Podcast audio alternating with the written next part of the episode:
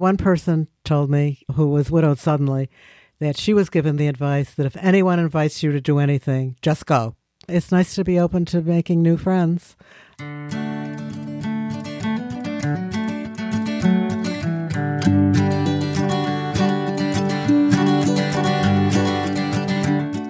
Welcome to another episode of Dear Nina Conversations about Friendship. I'm your host, Nina Badzin. I'm a writer and a friendship enthusiast.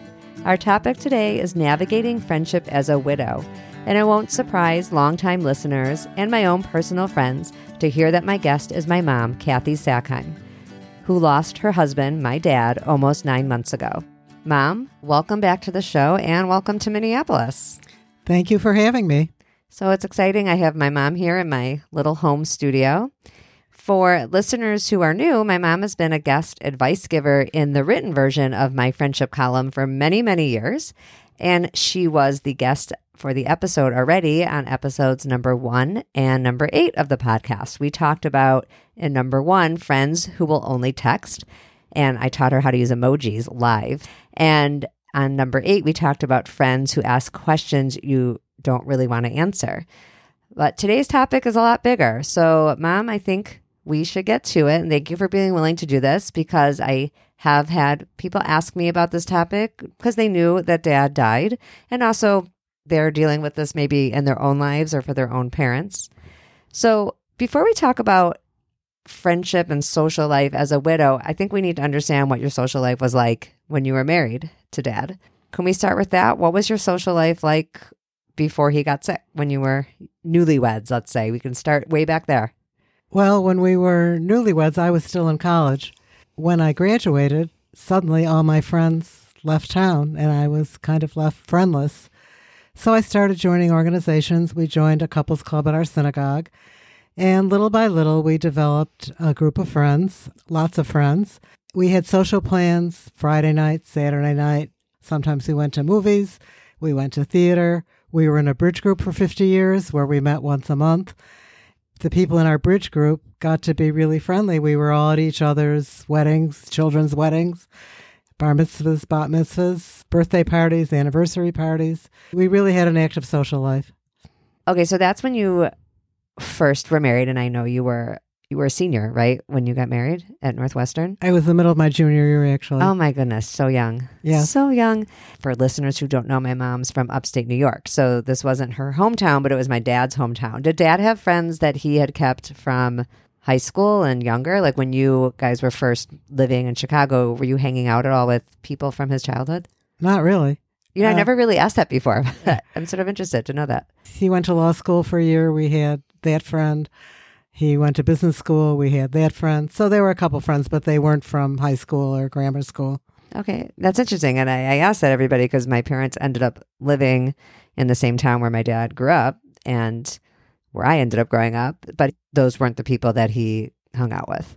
You had you made fresh friends. Right. Yeah. Okay. So anyway, you did a lot of couple things. And what about your own friends? Were all of your friends part of a couple, or do you think you had friends that were your own friends? I had my own social life. I had my lady friends, my girlfriends. I was in a book club. I joined things that dad had no interest in. And he had his sports friends, people he went to football games with, and something I had no interest in. And then, do you feel like your parents had a lot of friends? Is this something you saw as important, or did your parents not have a lot of friends and therefore you saw it as important? Uh, they had some friends. They didn't always sustain their friends for long periods of time. And I had no family in Chicago. So I friends became my family. That makes sense. And I get that. Although I have family here and you did have family in Chicago, it just wasn't the family that we're related to. But Right. yes, I get what you're saying. It, it wasn't the family you were born to. Then how did dad's diagnosis change your social life? How old were you? How old was dad? I know a lot of this, obviously, but I think for listeners, it's interesting Okay. to have context. So you were married in the mid 60s. Right. Dad was diagnosed with Parkinson's disease at age 58. I was 54. The first few years were fine. Things went on as they had before. When he died, he had had Parkinson's disease for 23 years. For those people who don't know what that is, it's a neurological disease that's degenerative. It doesn't get better, it only gets worse. And he was wheelchair bound for the last 12 years. And by then, we had to get some help in the house because I could no longer handle him physically. For a while, we continued to go to theater. We would go to movies. We would go to restaurants with friends. I would say the last year and a half, pretty much if people wanted to see us, they came to our house. We would order in. Moving him physically just became too much of a problem for me. And toward the end, he was nodding off in the middle of dinner. He had some dementia. Our social life kind of diminished, and I would go out with friends. And I did some traveling without him, and he was okay with that. It seemed like your friends were really around a lot. I mean, it didn't seem like you stopped going out with people. I'm not saying you were as active as often, but your friends really seemed to always show up. And so, They is did, that but- correct? Right, but they came to us. Yeah. You know, Well, that is showing up, right? Yeah. I love your friends. I've always felt close Yeah. to your friends. And I think that's a, a great way people can be helpful, right? Is doing what's easy for the person who maybe has the biggest need at the time. And people's Right. needs change, right? At over time, there'll be times when you're going to be going to people's houses because it's easier for them. right. Okay, we're making our way towards widowhood, but I mean, that's an important moment in your life too when things change because health changed. It seemed like it was really important to dad to keep seeing friends and to keep living life as much as possible. Well, I think I mentioned this to you before, but when he got his diagnosis, I was upset at first, but I made the decision that I wasn't going to go, go into a depressive episode, that I never wanted to look back and say, I spent all of this time worrying instead of living and enjoying him when I could and when he was able to do things. So I felt that we we did what we could and we lived life in the fullest way we possibly could while he could. Yeah, I'd say so. I mean, you guys traveled a ton and you always seem busy, even far past probably what a lot of people might have done because it was hard. The last trip he was wheelchair bound and we were in Europe and then with the cobblestone streets I knew this was it. It was too hard on him. Yeah, no, hard, hard on him, hard on you. Yes. Okay, so now with dad no longer with us, how you know has your social life changed? Because you went through a really a period of time when he was really not well. I mean, at, at all. Well, I'm 77 now. A number of my friends are widows. So I have a group of female friends that I do things with. It's interesting because since we talked about doing this uh, episode, I've talked to a few different people about how they felt about being widows. And one woman was telling me that she goes out with her close friends who are married, and the three of them go out, and the couple walks ahead of her holding hands, and there she is by herself feeling awful. I haven't had that experience, but I can certainly empathize with her. The fact that this was an ongoing illness and went on for so long, and the fact that I had to handle all our finances and all our everything for a long time, I wasn't left with that shock because I was already doing everything. Another friend told me that her husband died suddenly and he had always planned everything and he was the one who worked up enthusiasm for trips and planning. And all of a sudden she couldn't do any of that and she was feeling that lack. Other people say they try to depend on their children. I think you can say i don't do that to you. I will say the only thing i depend on my sons-in-laws for is when i get into a tech problem and i'm feeling somewhat hysterical and, and the boys have been good about that I can't say Brian is helpful in that capacity, probably at all. First of all, we don't live here, but thank goodness you have two sons in law in Chicago who are both pretty techie. So yeah yeah so they've been good about that good. and I try not to impose on my children. You never have, and you really could more if you wanted to, just so everyone knows I'm not sitting here being like, don't ask me to do stuff. I've always been independent, and I always thought that a a woman had to have her own life apart from her children and her husband. I thought that was important. Yeah, I definitely received that message, and I try to live that way too. You know, for the as much as possible. Though, but I related to what you said about your friend who felt that her husband drummed up a lot of enthusiasm for trips. Let's say Uh-huh. it's Brian definitely does like a lot of the planning. If we are going away for winter break with a couple of friends, it's like Brian and the two wives do the planning. Mhm. I just don't like to plan trips. I don't know why. I don't. I like it's too many decisions to make, and I don't like to be responsible for mundane things like renting a car. Didn't Dad do that stuff? He did when he could, yes. Yeah. Okay. The worst part of being a widow, I think, is the loneliness times. Another friend was saying the worst part is dinner time and eating dinner by yourself. I turn on the TV and I listen to the news, so I feel like at least there's somebody there. There's some conversation, even if it's not with me. You told me something once soon after Dad died that there's sort of a unspoken rule about who pays for what. Yeah, this is interesting. I've been taken out for dinner by a couple friends. The first time, the husband pays. After that, I insist on paying for myself. Sometimes I'll get a separate check. Sometimes it makes sense to just figure out two thirds, one third. But that seems to be the protocol. And do people generally respect that wish of yours? Yes, yes. I think it makes sense. Like when we talked about it at the time, it makes sense to me that you would want to pay for yourself so that people would not feel a hesitation on inviting you. Right. Not that your close friends wouldn't be happy to treat, but it could go on, God willing, for many, many years. And you just want to take care of yourself, I guess. I get Right. that. Do you have friends who are in a couple still who do things with you one on one more than they used to? Or I guess, you know, like you were probably doing stuff alone because of, of dad's condition for a while already. But you understand what I'm getting at? Are there people who maybe now that you have more time, you have more availability? I mean, you couldn't leave dad, you know, after certain time of night. Let's say, like, are you more available? Therefore, they are more available. I, I seem to be busy. You really are. That's a Oh, I- listeners. I, call my mom. She's never home ever. I'm in some film classes, so I have classes at night sometimes, and then I have to watch the film